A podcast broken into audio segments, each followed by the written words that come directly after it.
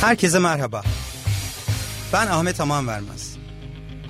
İnsan kaynakları, strateji, kültür, yönetim, liderlik, değişim, dönüşüm, mutluluk, başarı, motivasyon gibi kurumsal hayata dair pek çok konuyu konusunda uzman sürpriz konuklar eşliğinde konuşmak üzere her pazartesi saat 17-18 arası Radyo Gedik'te sizlerleyim.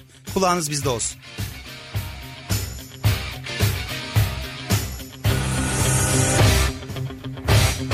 Kurumsal yönetim başlıyor.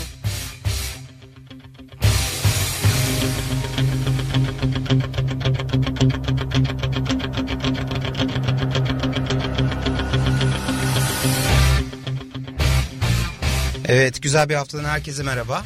Ben Ahmet Aman Vermez. Kurumsal Yönetim Programımızın bu haftaki konuğu e, Dijitürk İnsan Kaynakları Direktörü e, Doktor Selma Kalkavan. E, bu haftada e, geçtiğimiz haftalarda olduğu gibi yine insan kaynakları üzerine, liderlik üzerine konuşuyor olacağız. E, öncelikle Selma Hanım e, çok teşekkür ederim e, davetimi kabul ettiğiniz için. Hoş geldiniz. E, keyifli sohbetimize başlamadan önce ben sizi bir tanımak istiyorum. Eğitim hayatınızdan başlayarak e, kariyer yolculuğunuz özellikle ve şu an e, liderlik sorumluluğu üstlendiğiniz şirketinize yollarınız nasıl kesişti? E, hem de dinleyicilerimizin de sizi tanıması açısından e, böyle bir başlamak istiyorum. Buyurun. Çok teşekkürler öncelikle davetiniz için. Rica ederim tabii.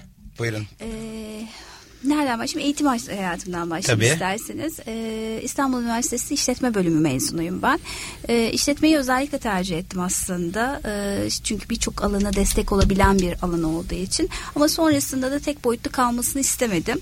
Ee, mezun olduktan sonra finans sektöründe başladım çalışmaya. Ee, araştırma geliştirme hep benim istediğim alandı. Çünkü sürekli öğrenme motivim biraz yüksek biriyimdir ben. Farklı şeyleri öğrenmek, farklı alanlarla değerlendirme yapmayı seven biriyim. Harika. Bu kapsamda da araştırma geliştirme alanında başladım.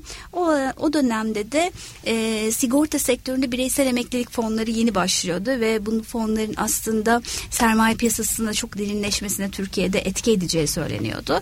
E, bu kapsamda da yüksek lisansımı da bu sefer sermaye piyasası alanında Marmara Üniversitesi'nde gerçekleştirdim. Ee, Harika. ve o dönemde de bireysel emeklilik fonlarının sermaye piyasası Türkiye'deki derinleşmesine nasıl etki eder diye tezimi de bu konuyla yapılandırmış oldum. Ee, ilerleyen dönemlerde kurumda stratejik planlama, insan kaynakları, yönetim sistemleri geliştirme alanlarına destek verirken e, yönetim organizasyon konusunda doktora yapma ihtiyacı duydum. E, o kapsamda da doktorumu gerçekleştirdim. Bu sefer test konusu seçme aşamasına geldiğinde de dedim ki ne var aslında gündemde insan kaynakların yönetim alanında hangi konular konuşuluyor diye bakıldığında koşuk terminolojisi çok fazla ön plana çıktığını gördüm. Türkiye'de de bu alanda e, sınırlı sayıda yazılmış doküman vardı aslında tez vardı. E, doktora tezimde koştuğun aslında şirketlerde yönetim alanında nasıl bir etkisi oluyor? Farklı şirket kültürlerinde şirket üzerindeki yönetici üzerindeki bağlılığı nasıl etkiliyor? Çalışanın bağlılığını nasıl etkiliyor? İş tatminine nasıl etkiliyor? Koşluk kavramı.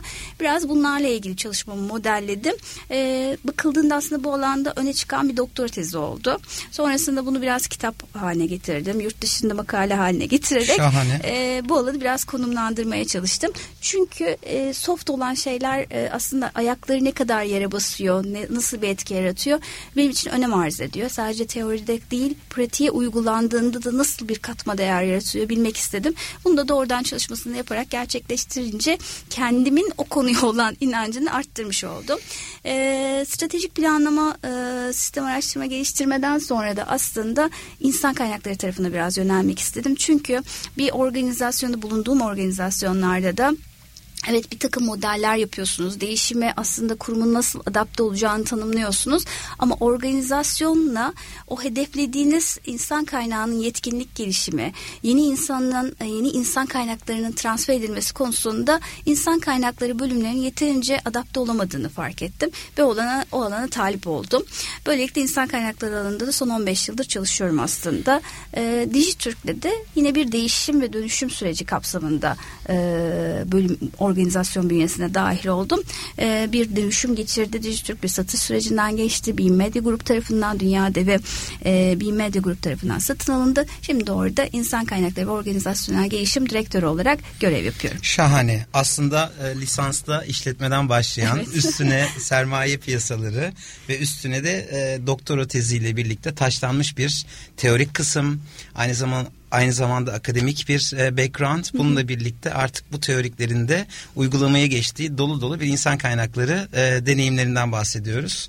E, çok güzel bir akış olmuş. e, o yüzden eminim bunların da çok ciddi derecede faydasını görüyorsunuzdur. E, özellikle insan kaynakları süreçlerinde. Şimdi çok derinlemesine koştuktan bahsedeceğiz. Özellikle doğru bilinen yanlışlardan bahsedeceğiz. Öncesinde şaka gibi biten 2019'dan bahsetmek istiyorum. Gündemiyle, ekonomisiyle, e, bu değişim dediniz. bu değişim süreçleriyle ilgili çok hızlı e, biten bir yılı geride bırakıyoruz. Doğru, doğru. E, aklınızda neler kaldı? Ya da 2020'ye gittiğimizde e, neler aklınızda kalmış olacak majör anlamda? Şöyle 2019 yılı bence şirketler için e, çalışan iş dünyasında aktif olarak faaliyet gösteren çalışanlar için de çok zor bir yıldı bence. Çünkü e, biliyorsunuz bir 10 Ağustos sürecimiz var bir evet. 2018'den gelen ve ondan sonra da ekonomik olarak aslında belirli noktalarda zorlanmaya başladı e, firmalar. Ama bu firmalar zorlanırken de bir yandan da insan kaynakları yöneticileri olarak bizler çözümler üretmeye başladık. Evet. E, farklı çözümleri daha fazla masaya koymaya başladık. E, neydi bunlar? E, kriz yaşayan evet birçok şirket oldu ve bu şirketler e, maalesef ki küçülmeye gitmeye e, zorunda kaldı. Bu küçülme aşamasında da yeri geldiğinde değerli olan insan kaynağıyla vedalaşmak zorunda kalabiliyordu şirketler. Burada da outplacement yani dışarıda aslında aslında yerleştirme sürecinde destek verme kavramını insan kaynakları yöneticileri olarak bizler biraz daha fazla kullanmaya başladık.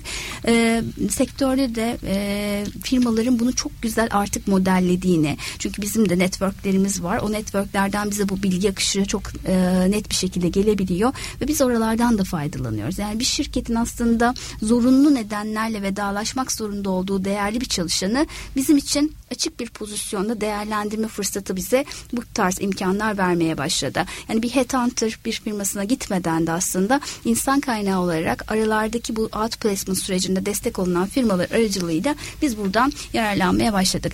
Çünkü en çok zorlanılan süreç şu gibi düşünüyorum ben. İş hayatında 10 yılın üzerinde bir deneyime sahip olmuş.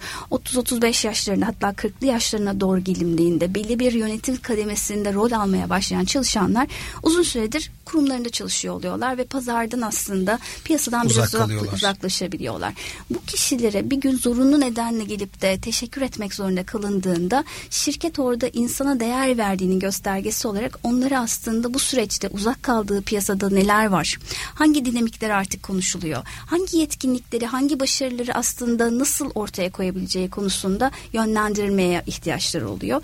Bu konuda da bence 2019'da biz daha çok insan kaynağı alanında outplacement konularını, kariyer koştur konularını, e, bu alanda kişilerin mentorluk yapılması yeri gelindiğinde konuşmaya başladığımızı düşünüyorum ben. E, önemli de olduğunu düşünüyorum. 2020 yılında ama çok umutluyum ben daha fazla artık insanlar alternatif iş modelleri konuşmaya başlıyorlar. Ee, daha farklı işleri birleştirerek yetkinlik kazanabileceklerini düşündüklerini görüyorum ve yeni alanlar yaratmaya başlıyorlar. Yani girişimciliğe biz eskiden o kadar e, hani bilmiyorum siz de eskiden kurumsal hayatta da olduğunuz için biliyorsunuz. Evet. Girişimcilik o kadar fazla tercih edilmezken bugün artık gençlerin iç arasında girişimcilik en fazla konuşulan kavram haline gelmeye başladı. Ee, bizim hep baktığımız istatistikler vardı. İşte ortalama bir girişim 2 ile 5 yıl arasında ya büyür, olgunlaşır ve hemen e, biterdi ama artık bu süreler uzamaya başladı. Dolayısıyla girişimcilik daha fazla gençler arasında değer yaratan bir kavram haline dönüştüğünü düşünüyorum. Yani 2020'den de umutluyum. Evet harika. E, şimdi 2019'dan aklınızda kalanlar e, zorluklar, zorluklar, krizler ve e, özellikle bu krizlerden de fırsata dönüştürme konusunda da outplacement konularının gündemde olduğu sizin aklınızda kalacak Doğru. konular öyle, majör olarak e, baktığımızda yine aslında insan kaynaklarına karşı e, biraz daha bir farkındalığın artacağı bir yıldan bahsediyoruz. 2020 yılı için içerisinde de alternatif iş modelleri ve girişimcilik ön planda olacak. bir profesyonel bir e, insan kaynakları direktöründen de e, bu önerileri, öngörüleri de almış olduk. Peki biraz daha derinlemesi inecek olursak.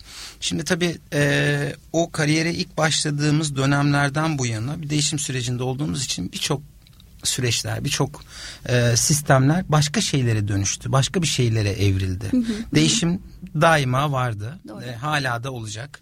E, buna şimdi gelecek e, yönetimi diyorduk. Gelecek de geldi. e, kuşaklar diyorduk. E, işte baby boomerslardan X kuşağı, Y kuşağı diyorduk. Şimdi artık Z kuşakları da iş dünyasında. Doğru. Doğru. E, düne kadar kapıdalardı. 2000 ve sonrası doğumlu olanlar şimdi artık iş dünyasında beraber omuz omuza çalıştığımız iş arkadaşlarımız haline döndü. ee, şimdi biraz daha e, özellikle insan kaynakları süreçlerinden de bu değişim sürecinden bahsedecek olursak e, burada e, hangi alanda farklılaşmamız gerekiyor bu konulara değinmek istiyorum. ee, özellikle tabii bu belirsizlik bahsettik. Ee, özellikle firmaların e, ekonomik koşullardan dolayı son çare olarak e, çalışan boyutundaki e, bazı tatsız kararlar almak zorunda kalabiliyorlar. E, bu süreçte işveren tarafında nasıl bir farkındalık var? Nelere doğru gidiyor? Artık bu alanda da tamamıyla bir profesyonel bir bakış açısına sahip miyiz?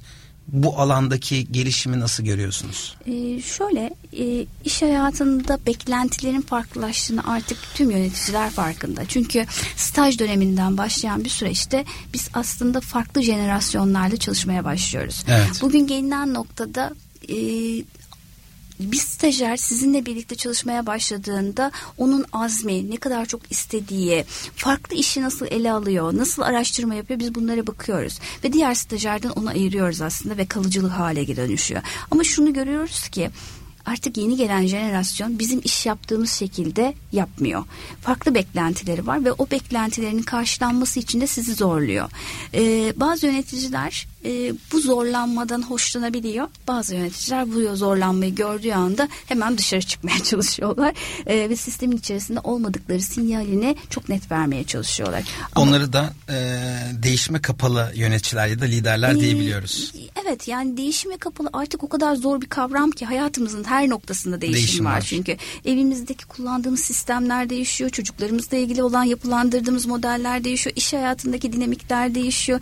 Değişimin olmadığı hiçbir şey olmadığı hiçbir şey. için evet. değişime kapalı kavram değil ama değişime biraz daha temkinli bakan bir bölüm var.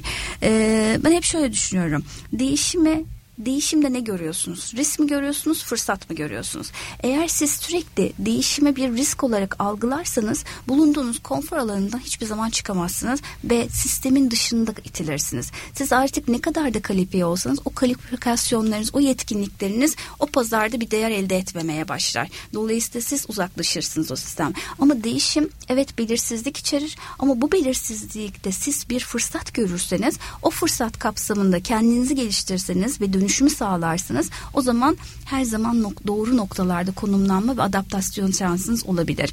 Ee, Burada şöyle kısacık bir örnek vereyim Tabii isterseniz. Ki. Ee, Amerikalı e, Amerika Psikologlar Derneği aslında çalışmalar yapıyor. Hep beyinle ilgili de birazdan belki konuşuruz. Benim ilgi alanlarımdan birini nörobilim bu arada. Ee, şunu söylüyorlar. Evet belirsizliği insanların tahammülü farklıdır ve beyin hayatta kalabilmek yani insan vücudu hayatta kalabilmek için o ortamda neyi gördüğü önemli. Bir tehdit mi görüyor, bir risk mi görüyor hep konuştuğumuz konu. Ama tehditi değerlendirdiğinde eğer orada karar verme yetkimizi e, etkilemeye başlıyorsa burada o beynimizin o tehdit algılayan noktadaki gri sıvısı artmaya başlıyor ve bunu MR cihazlarıyla falan kanıtlamış durumdalar yapılan örneklem doğrultusunda ve o gri sıvının üretildiği karar verme alanının daha büyük olduğu tespit edilmiş durumda. Bu demek oluyor ki siz sürekli risk algısıyla yaşamaya başlarsınız hareket edememek zor, hareket edemiyorsunuz belli bir noktadan sonra. Ee, ama siz onu fırsat olarak görürseniz o gri madde azalmaya başlıyor beyninizde doğru düşünme ve karar vermeye başlıyorsunuz. E, bu kapsamda bakıldığında eğer sizin organizasyonunuzda yönetim kademesinde olan insanlar sürekli riskleri konuşuyorsa olası potansiyel fırsatları görüp onlarla ilgili aksiyon alma konusunda kendilerini zorlamıyorsa, sınırlarını zorlamıyorsa sizin şirketiniz belli bir noktadan sonra sistemde olmayacak demek anlamına geliyor. Ee, aslında çok ilginç. Ee, şöyle bir e, özetleme yapabilir miyiz? Ee, normalde bir beynin gelişiminin çok e, öncesinde aslında bir ilkel beyin var. Doğru. İlkel beynin üzerinde de korteks var. Doğru. Bu tamamıyla düşünmeli, e, düşünmemizi sağlayan, hı hı. farklı bu elektrik akımlarıyla e, birbirlerini iletken evet. e, kapsamında Doğru. bizim karar vermeye iten e, bir akış olarak, bir döngü Doğru. olarak baktığımızda Doğru. ilkel beyine bıraktığımızda bütün davranışlarımızı, kararlarımızı yüzde yetmiş negatif düşünüyor. Çünkü Risk dış dünyayı hep tehdit olarak aynen, görüyor. Aynen. Hayatta kalmak istiyor. Aynen. Enerjiyi muhafaza etmek istiyor. Çünkü ileride e, ihtiyacın olacak şekilde böyle biraz daha garantici bir yaklaşım. ee, özellikle bu yeni gelişen ve nörobilim dediğimiz e, bu bilim sayesinde de e, ilkel beyni de nasıl yönetmemiz gerektiğinin de aslında ipuçlarını da almış oluyoruz. Doğru. Bu da bizim hem iş hayatında hem sosyal hayatında da e, nasıl etkili kararlar vermemiz konusunda da bize çok güzel yol gösterici oluyor. Doğru, doğru. E, peki bunu diyoruz ama yine bir belirsizlikten hep bahsediyoruz. ee, daha öncesinde e, belirsizliği gidermeye yönelik eğilimler vardı. Hı hı. Ama bütün dünya genelinde şimdi trend bir belirsizliği kabullenme hı hı. ve bu belirsizliği, bu belirsizlik yönetimine nasıl dönüştürme doğru, şeklinde doğru, bir doğru, eğilim var. Doğru. Her fırsatta. Kabul hı hı. ediyoruz artık. Bu belirsizliğe rağmen hayatta kalmak, e, üretken doğru olmak, e, evet. doğru kararlar verebilmek. Peki bu belirsizlik dönemlerinde insanlar nasıl düşünüyor?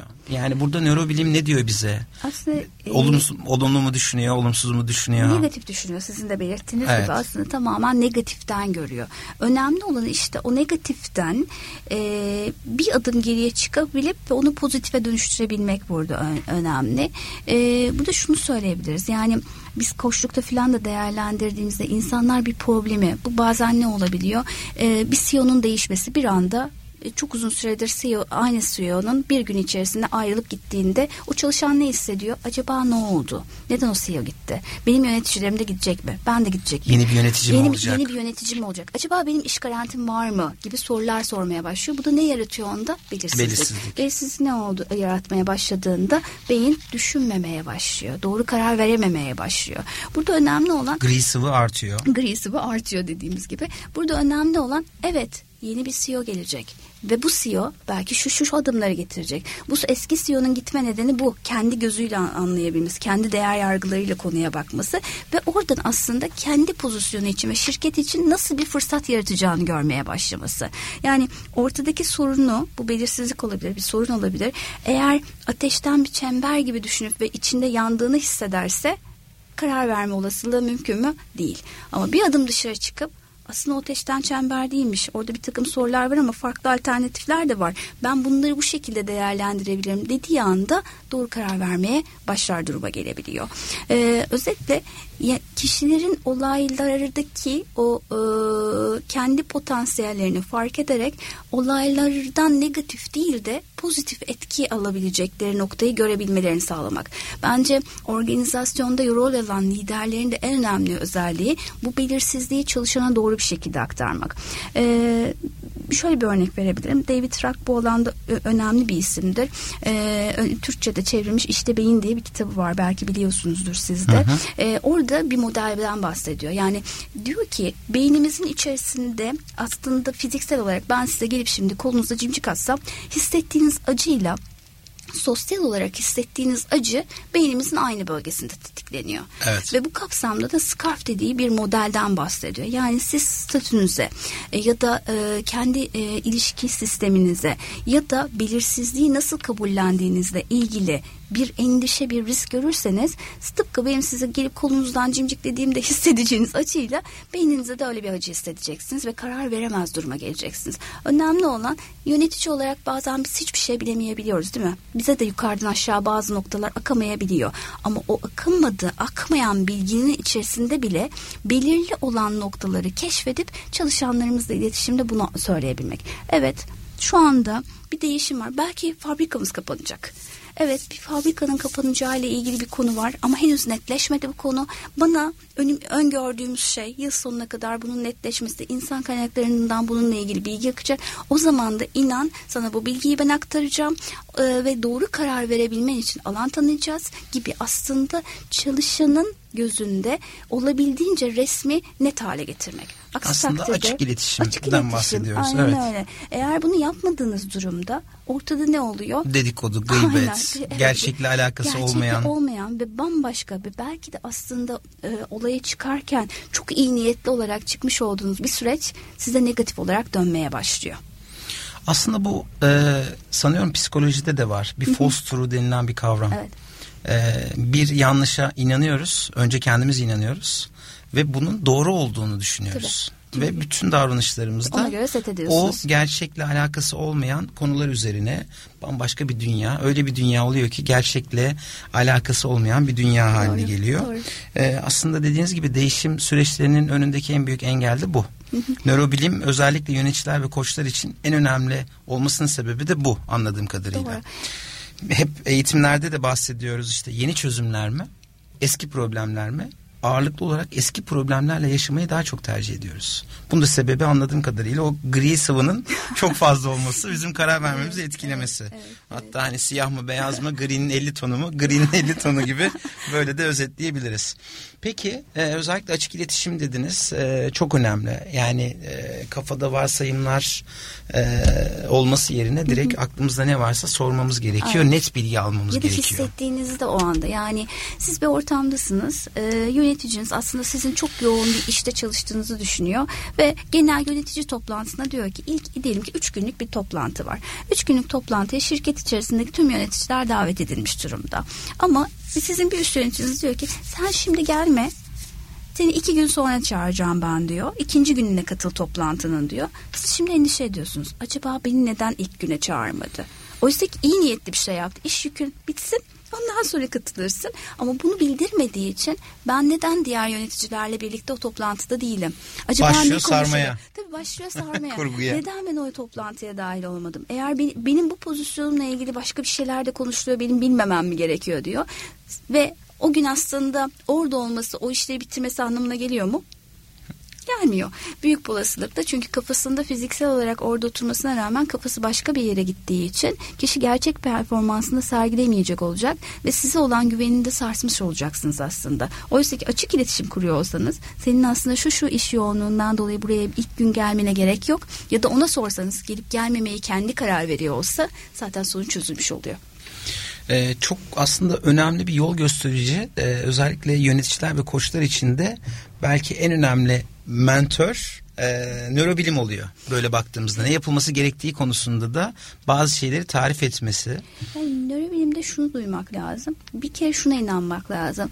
Beyin artık yeni yollarla sizin de belirttiğiniz gibi sinapslar dediğimiz e, sinir esnekliği e, diye çevriliyor. Sinir esneklikleri kapsamında yeni yollar, yeni öğrenme desenleri oluşturabiliyor. Hep aslında sizin aynı yolu kullanıyorum. Ben belli bir noktadan sonra farklı bir yola gitmek istediğimde ne yaparım? Önce zorlanırım. Ama onu bir düzenli hale getirmeye başladığımda eski yolu unutmaya, yeni yolu güçlendirmeye başlıyorum. Dolayısıyla bizim koçlar e, biz koçlar, liderler olarak çalışanlarla kurduğumuz iletişimde yeni bir şeyler istiyorsak bu değişim sürecinde yeni yolları onları teşvik etmemiz lazım. Ve onun bunu yaparken de kişinin aslında potansiyeli olduğuna inanmak, yeni yolları kendi keşfedebileceğine inanmak Bravo. ve bunun içinde yetkinliklerini ortaya çok net koyabileceğine inancımızı sergilemek ve yeri geldiğinde de şunu söylemek. Benden istediğim bir şey var mı bu süreçte sana destek olabilir miyim? Bunu söylediğinizde aslında bütün sistem etkin bir şekilde çalışıyor olacak her zaman destek olarak da hazır aynen, olduğunu aynen. E, bu alanda eğer bir çözüm varsa bu çözümün senin kendi içinden e, dışarı çıkacak aynen, olduğunu ve aynen. sende o potansiyelin olduğunu aslında bir şekilde güvende geliyor. E, karşı taraflı karşılıklı güven ilişkisi içerisinde dahil olmada devreye aynen, giriyor. Aynen. E, o yüzden kesinlikle bir e, belki ileride konuşacağız ikinci e, yarımızda özellikle liderlerin e, çantasında neler olmalı, hangi yetkinlikler olmalı şeklinde konuşmalarımızda da bunlardan biraz daha detaylı giriyor olacağız. Peki bu özellikle nörobilim diyoruz, koçluk diyoruz. Bunların illaki etkisi yüksek ve günümüzde de özellikle 2000'li yıllarından bu yana çok ciddi bir şekilde kullanılıyor. Her Doğru. türlü karar mekanizmasında, Doğru. şirketlerin strateji kurgulamasında, e, değişim süreçlerinin yönetiminde hı hı. bu şekilde bunlar bir profesyonel e, yönetim tarzları kullanılıyor. Hı hı. Peki gelecekte e, bu koçluktur, nörobilimdir e, ve mentorluk dediğimiz ya da e, bambaşka güçlü kaslar hı hı. insan kaynakları süreçlerinde nasıl evrilecek? İşe alım, performans, yetenek yönetimi, elde tutma. Bu tür alanlarda ne gibi değişimler bizi bekliyor? Şimdi şöyle e, teknoloji ilerledikçe aslında insan davranışı ile ilgili çalışmaların giderek arttığını görüyoruz. Yani bugün dünyada 100 milyon dolarlık bir yatırım var nörobilim alanında ve sürekli paperlar yayınlanıyor, sürekli yayınlar yapılıyor. Özellikle Çin bu alanda çok ciddi anlamda yayın yapıyor ve araştırma yapıyor. Çünkü bizim eğer insan davranışının altında beynimiz nasıl işliyor, nasıl sonuç elde ediyor, neler harekete geçiriyor, heyecan heyecanını hangi aşamada gerçekleştiriyor, stresi hangi aşamada algılıyor, zihinsel ilişkiyi ne zaman kuruyor, hangi durumda gerçekleştiriyor. Bunları tespit etmeye başladıkça bunların uygulanabilir alanları da artıyor. Bugün siz internete girdiğinizde nörobilim kavramıyla ergonomiyi de ilişkilendirebiliyorsunuz, nöro hukuku da ilişkilendirebiliyorsunuz, nöro İK'yı da ilişkilendirebiliyorsunuz, nöro koşulu da ilişkilendiriyorsunuz. Çünkü aslında hepsinin temelinde beyin nasıl işler, insan bu davranışı oluştururken aslında neleri dikkat dikkat eder. Eskiden ne yapıyorduk daha çok? Anketler yapıyorduk değil mi? Bir şey yapardık, bir e, reklam olabilir, bu başka bir şey olabilir ya da bir çalışan memnuniyeti de olabilir. Evet. Ne yapıyorduk? Soruyorduk. Bunlar bunlar yapıldı, memnun musunuz? Genelde de hep böyle anlamlı sonuçlar elde edilmeye hedeflenir. Hep mantıklı açıklamalar gelirdi orada. Ama gerçek o değil aslında bakıldığında. Çünkü kişi oraya o ankete çoğunlukla o bizim onlardan ne beklediğimizi düşünerek işaretleme yapıyor. Oysa ki gerçek düşüncesi, düşüncesi, gerçek satın alma kararı olabilir. Bu gerçek e, bir kişi işe alma kararı olabilir. Ya da gerçek bir performans değerlendirmesinin arkasında bazen subjektif ve bilinçaltında yatan bir takım nedenler olabiliyor. İşte işte nörobilim geliştikçe ve bunlar bu tarz sistemlere et, e, entegre edilmeye başladığında doğru kararlar verilmeye başlıyor. Biz bugün eğer e, bir iş alım görüşmesinde kişinin güçlü ve gelişim alanlarını envanterlerle yapıyoruz ve anlamaya çalışıyoruz ama onun bir aşama ötesinde nörobilim tekniklerini kullanmaya başladığımızda kişi güçlü yönlerinde nasıl o beyni frekanslar yaratılıyor EEG ile ya da başka görüntüleme cihazlarıyla baktığımızda bunları biliyor olsak kişinin o pozisyona map edip etmediğini belki doğru karar vereceğiz vereceğiz. İki evet. ay, altı ay, bir yıllık gibi sürelerde aslında kişi için yapmış olduğumuz yatırımın önüne geçmiş olacağız. Daha doğru karar verdiğimiz için turnover'ımız açılacak. İlk işe aldığımız insanlar doğru noktalarda konumlanmaya başlayacak.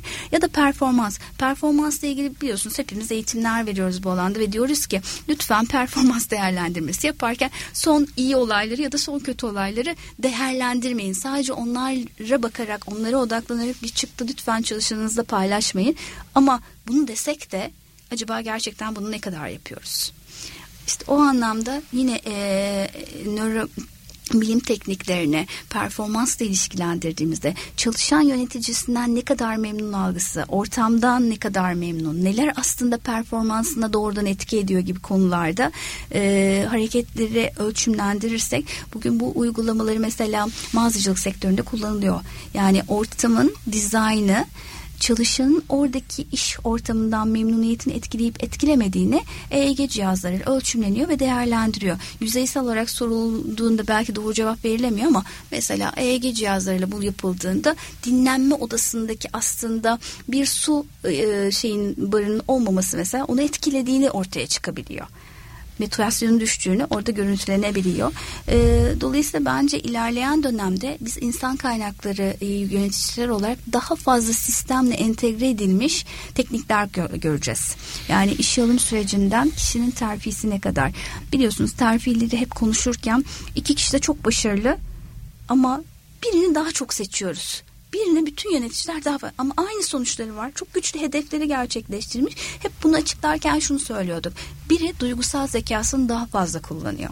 Biri takım dinamiklerini daha fazla iyi okuyor. Biri e, çalışanla olan ilişkisinde bunu daha fazla yansıtıyor diyorduk. Şimdi işte bunları birazcık daha e, çıktılarla, verilerle destekler hale getirebileceğiz diye düşünüyorum. Evet. E, bu da aslında bir kişi o terfiyi aldığında o diğer terfiyi hak eden kişiyi de kaybetmemiş olacağız. Aynen, aynen, Bunu da başka aynen. alanlarda değerlendirme aynen, konusunda E, neden e, onun tercih edildiği konusunda hı hı, aynı hı. açık iletişim dedik. İletişimde de bir kere e, kaynak olmalı, karşı tarafta bir alıcı olmalı hı hı, ve bir mesajınız olmalı. Aynen, o mesajı aynen. karşı tarafa geçmediği sürece o iletişimden bahsedemiyoruz. Doğru bu alanlar daha açık iletişim halinde olacak anladığım kadarıyla. Özellikle insan kaynaklarında da ben hep üç e, madde olarak söylerim. Bir insan kaynakları profesyoneli ne iş yapar? Bir stratejik İK. Doğru kişiyi e, içeri alır. geliştirir ve elde tutar. Aslında Aynen. en önemli sorumlulukların üç tanesi bu sürdürülebilir bir başarı için bunlar olması gerekiyor. Evet, evet. Bu nörobilimle birlikte insan kaynakları süreçleri de bu alanda KPI olarak bizi destekleyecek. Sonuçlarını da burada göreceğiz. Dediğiniz gibi turnover'ın sıfır seviyelerinde yönetilmesi gibi Tabii.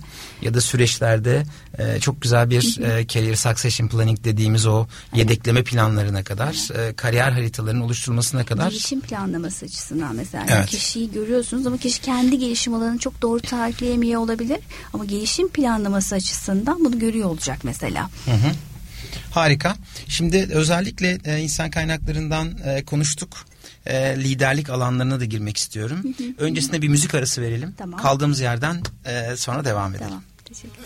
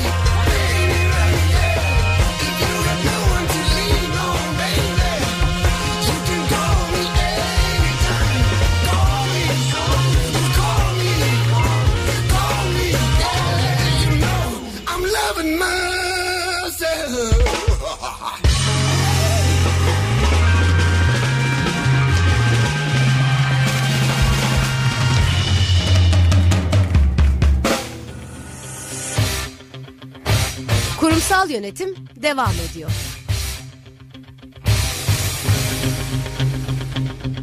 Evet, tekrar merhaba. Keyifli sohbetimize kaldığımız yerden devam ediyoruz.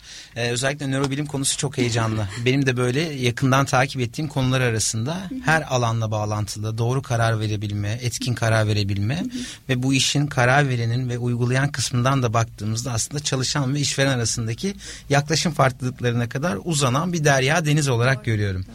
Ee, peki şimdi özellikle sizin bireysel çalışmalarınızda çok ciddi bir araştırmacı olduğunuzu biliyorum. Ee, hem teorik kısmında hem doktoraya kadar araştırmalarınıza kadar bu alanda çok ciddi bir öz disiplininiz var. Ee, hem koçluk hem nörobilim anlamında ve e, liderlik e, sorumluluklarınızda da bunları kullanıyorsunuz. Bununla ilgili bir araştırmanız vardı diye hatırlıyorum. Ee, özellikle nörobilimle koçluk arasındaki nasıl bir bağlantı var? Bununla ilgili bir araştırmanızdan kısaca bahseder misiniz? Tabii. Ee, ben hep dediğim gibi yani belirsiz bir şeyi düşünemiyorum. Yani muhakkak ayakları yere basması gerekiyor. Ee, koştukta da aslında koştukta yaptığımız şey karşımıza gelen bir danışan diye düşündüğümüzde danışanın e, düşünce sistemini öncelikle değiştir, anlamak gerekiyor. Bunu nasıl yapıyoruz? Koştukta bir farkındalık kazanarak önce düşünce sistemini değerlendiriyoruz. Evet. Sonra bir takım tekniklerle aslında araçlarla onun önündeki seçenekleri fark etmesini sağlıyoruz. Hı hı. Sonrasında işte gerçek anlamda o al, keşfettiği seçeneklerden harekete geçebilmesi için onun aslında sınırlarını zorlamak, o konfor alanından çıkmasını sağlıyoruz. Şimdi böyle bakıldığında burada önemli olan şey hedefi belirledikten sonra te, hangi teknikler acaba işe yarıyor?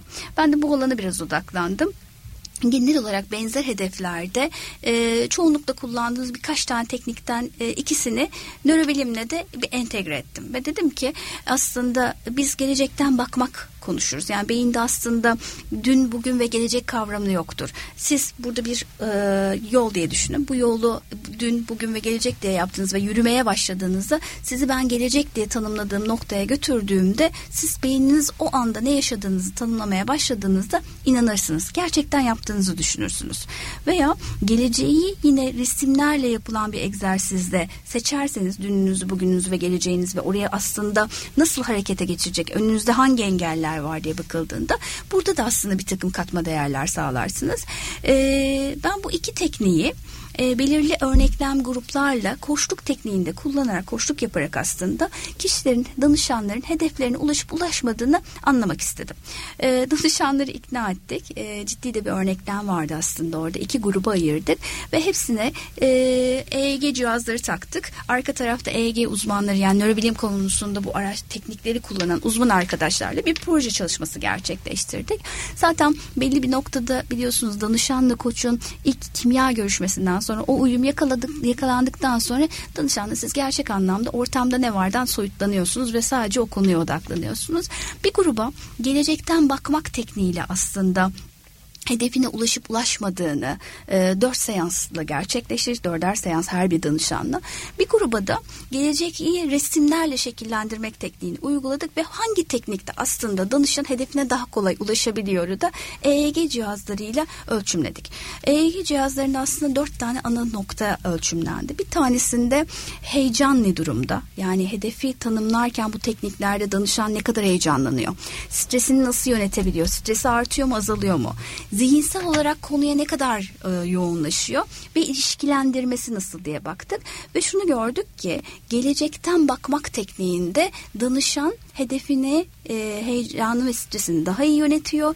Zihinsel ilişki yoğunlaşma ve ilişkilendirmesi de daha fazla ve dedik ki nörobilim açısından, koşluk açısından bakıldığında bu teknik danışan belirli hedeflerde hedefin niteliği önemli olmakla birlikte daha fazla kullanılabilir diye aslında koçlara da bir yol gösterdik diye düşünüyorum ben bu araştırma sonuçlarıyla.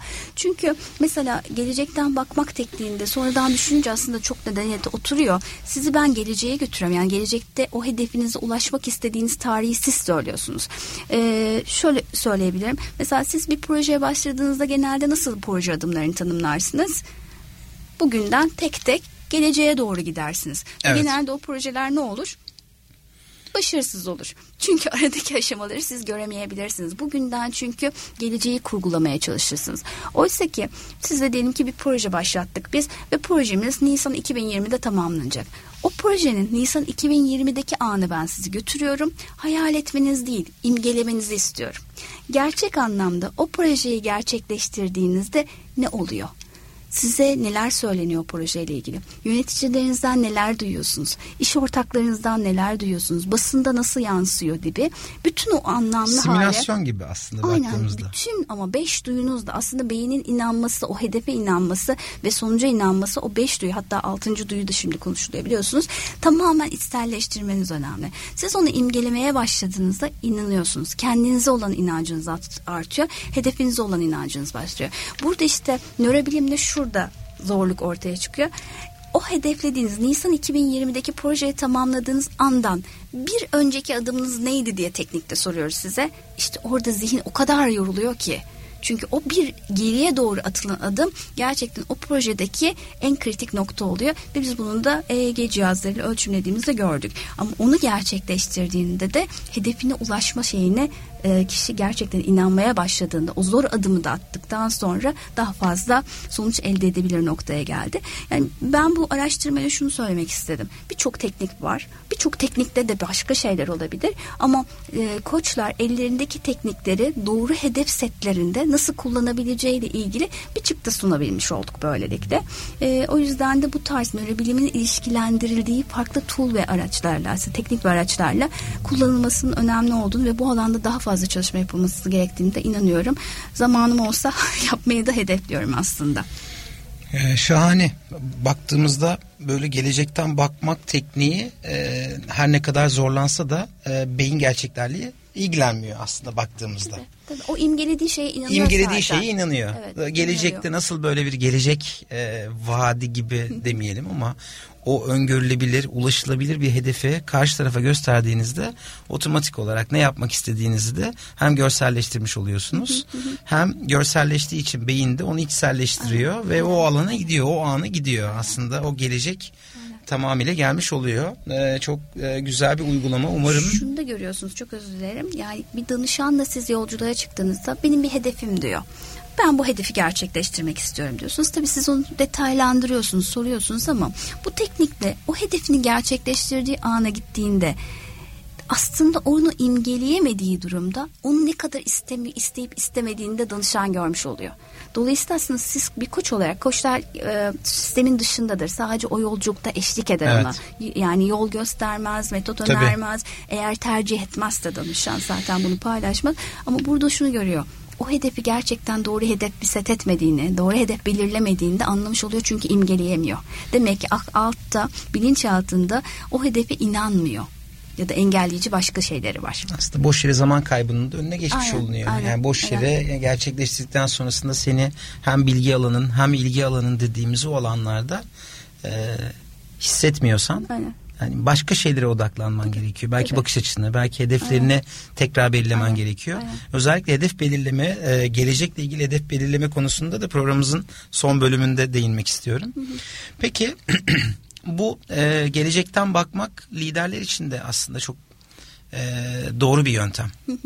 Böyle baktığımızda özellikle e, yeni nesilde, günümüzde ve sonrası adımlar için liderler ve e, yöneticilerin de yetkinlikleri nereye doğru gidiyor? E, bu liderlerin e, çantasında neler olması gerekiyor? Bence tüm lider yani şu e, cevap benim aklımda hep oluşuyor aslında liderlere bakıldığında çalışanlar işten neden ayrılıyor diye bakıldığında şirketten kaynaklı nedenlerden değil yöneticiden Yöneticiden. kaynaklı biliyorsunuz yüzde 80 yüzde Evet. 78 oranında yöneticiden kaynaklı olarak etkiliyor. Peki yönetici hangi yetkinliği sağlaması lazım diye bakıldığında bence yöneticinin alet çantasında koşluk becerileri, mentörlük becerileri, iyi bir fasilitatör yetkinliklerinin olması artık hani must yani olmazsa olmaz dediğimiz nokta. Onun dışında da aslında ortam dinamiklerini iyi okuyabilmesi, duygusal zekasını etkin olarak kullanabilmesi en önemli unsurlardan biri. Yani karşısındaki kişi nasıl düşünüyor, nasıl karar veriyor, nasıl aslında onun sınırlarını zorlayabilir bunları fark etmesi gerekiyor. E, bunu fark ederken de kişinin işte biz mesela artık şunu ölçüyoruz. E, biraz önce söyledik yeni sinir esnekliği oluşturan nöroplastisite kavramı. Ben tüm çalışanlarımın nöroplastisite e, değerini ölçüyorum. O yetkinliğini ölçüyorum. Ne kadar aslında sürekli öğrenmeye önem veriyor.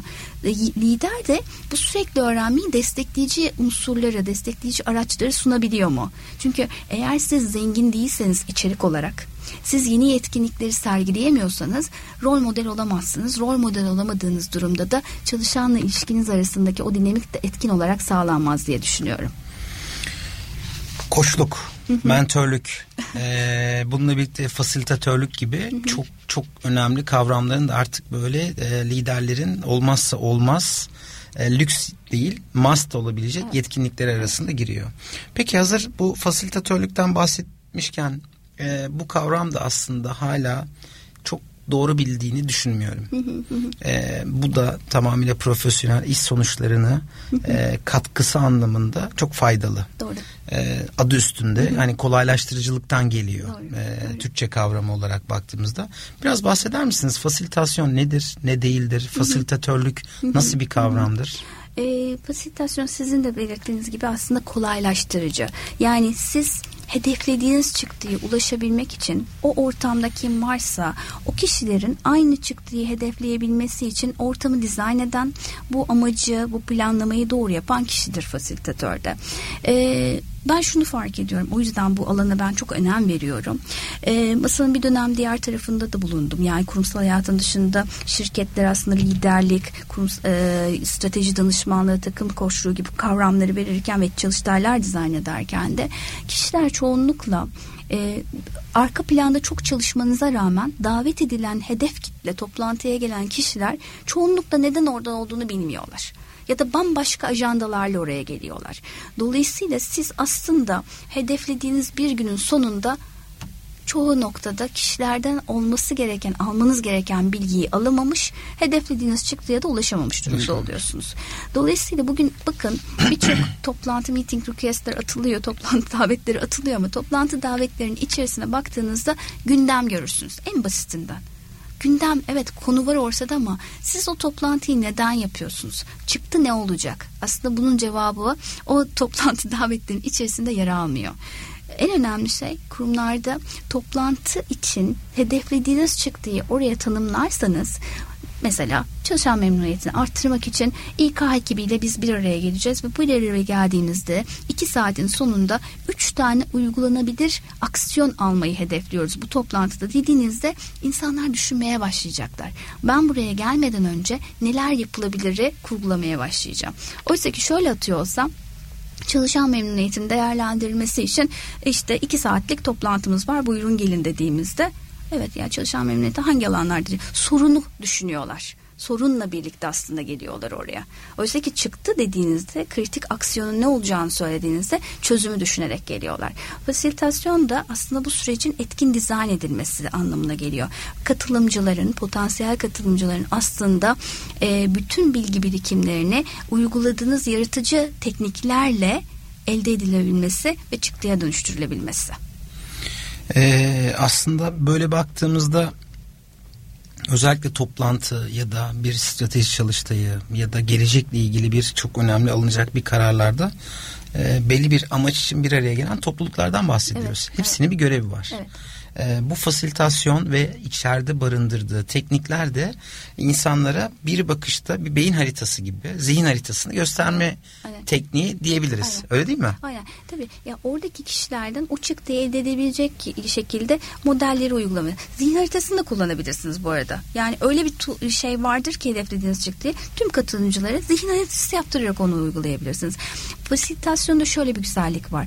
Karşılaştığınız bugüne kadar her türlü araç ve teknik fasilitasyonda sizin kullanabileceğiniz bir malzemeye dönüşebilir. Yeter ki o çıktıya doğru e, uygun bir araç olduğunu siz fasilitatör olarak tanımlayabilin ve katılımcıları da o sürecin içerisine doğru yönetin. Şöyle şeyler olabiliyor toplantılarda. Birileri çok e, dominant olabiliyor ya da birileri çok daha geri planda kalmayı tercih ediyor. Birileri gizli ajanda olduğunu düşünerek görüşlerini paylaşmayabiliyor. Bunlar hep fasilitasyonun ve fasilitatörün zorlukları. Önemli olan o az konuşanı sistemin içerisine rol vererek tanımlayabilmek. Çok konuşanı kırmadan sistemin içerisinde diğerlerin hakları olduğunu tanımlayabilmek. Böyle bunları aslında gösterdiğinizde netleşebiliyor. Çok dilerim. Ee, her alanda her ne yapıyorsanız yapın hiç önemi yok. Ee, bunu nasıl yapıldığı konusunda çok önemli e, yöntemler bahsettiğimizde özellikle e, ne üretirse üretsin firmaların ister hizmet üretsin ister mamul üretsin her alanda kullanılabilecek bir e, yönetim tarzından bahsediyoruz fasilitasyonluk. Öyle değil mi? evet, Peki doğru. siz kendi iş süreçlerinizde de bir çok çok güzel e, sıra dışı uygulamalarınızın olduğunu biliyorum mevcut firmanızda da. Özellikle bu liderlik alanlarında e, son rounda doğru giriyoruz programımızın.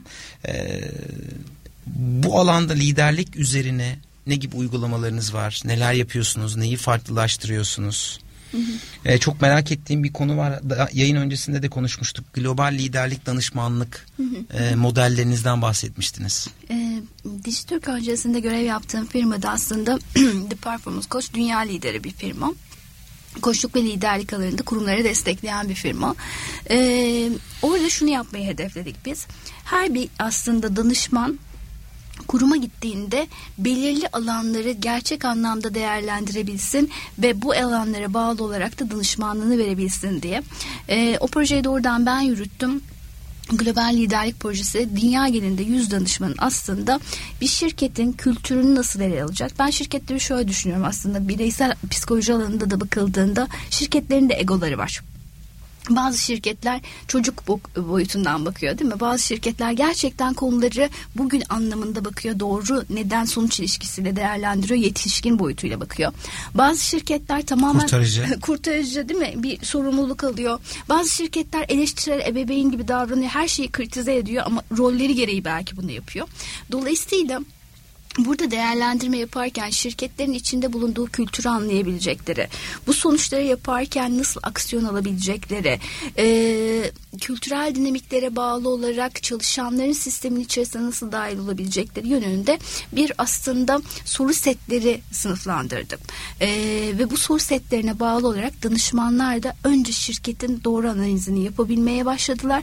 Koçluk ve bütün danışmanlar hem koçtu hem de fasilitatörde bu tekniklerle bu ellerindeki rol e, kitlerle birlikte aslında rol gösterici kitlerle birlikte kurumların ihtiyacına bağlı olarak liderlik danışmanlığını modelleyebildiler. O yüzden bence önemli hani bir e, bütün danışmanların aynı bakış açısıyla ama farklı çözümler üretebilmeleri. Yani danışmanlıkta şu yok tabii yani bu doğru bir yöntem dedi. Bütün modelleri aynı alın kuruma adapte edin. Hayır şirketin kültürünü en temelde tespit edebilirseniz eğer burada uygulayacağınız modeller farklı sonuçlar verebilir. Bunu da aslında bu global liderlik projesiyle tanımlayabildik. Harika.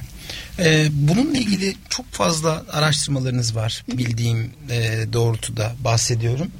Ee, ödülleriniz de var hem evet. yurt içi hem yurt dışı evet. olmak üzere. Ee, son olarak e, ödüllü makalelerinizden de bahsetmek istiyorum. Hı hı. Ee, yayınımızın sonlarına doğru yaklaşıyoruz. Hı hı. Şöyle e, ben aslında edindiğim bilgileri paylaşmayı çok seven biriyim. Yani olabildiğince ortamlarda bunu paylaşmak ve aktarmak e, aktarmayı çok seviyorum.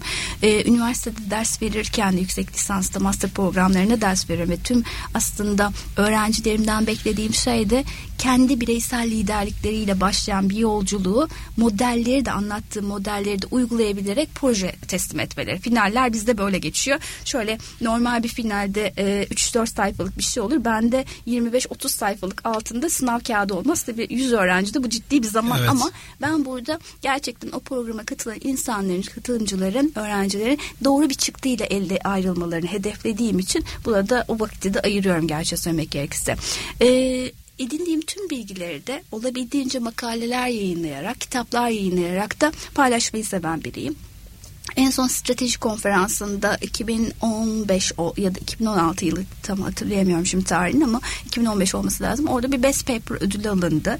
E, bu doktora çalışmamdan hareketle hazırladım koçluğun aslında organizasyonlardaki çalışan bağlılığını, e, yönetici bağlılığını, iş tatmini ve belirsizliği nasıl etkilediği ile ilgili yayınlanan makalem ödül aldı. Onun dışında koçluk ve fasilitasyonla ilgili de yayınlanan iki tane kitabım var. Bu kitaplarımda genelde okuyanlar tarafından önemli olarak iyi bir referans kaynak olarak kullanıldığını iletiyorlar. Şahane. Ee, bu arada siz suyunuzu için e, bir sanıyorum bir e, ufak bir problem oldu. E, çok keyifli, şahane bir bir saati geride bıraktık. E, özellikle yeni kitaplarınız ve sonrasında nörobilimle ilgili ilerleyen zamanda da e, bambaşka sıra dışı konularla tekrar sizi ağırlamak isterim. E, o yüzden tekrar teşekkür Seve etmek seve. istiyorum bugünkü seve. E, davet e, davetimi kabul ettiğiniz için. E, haftaya tekrar birlikte olmak üzere. Hoşçakalın. Çok teşekkürler. Görüşmek üzere. İyi günler.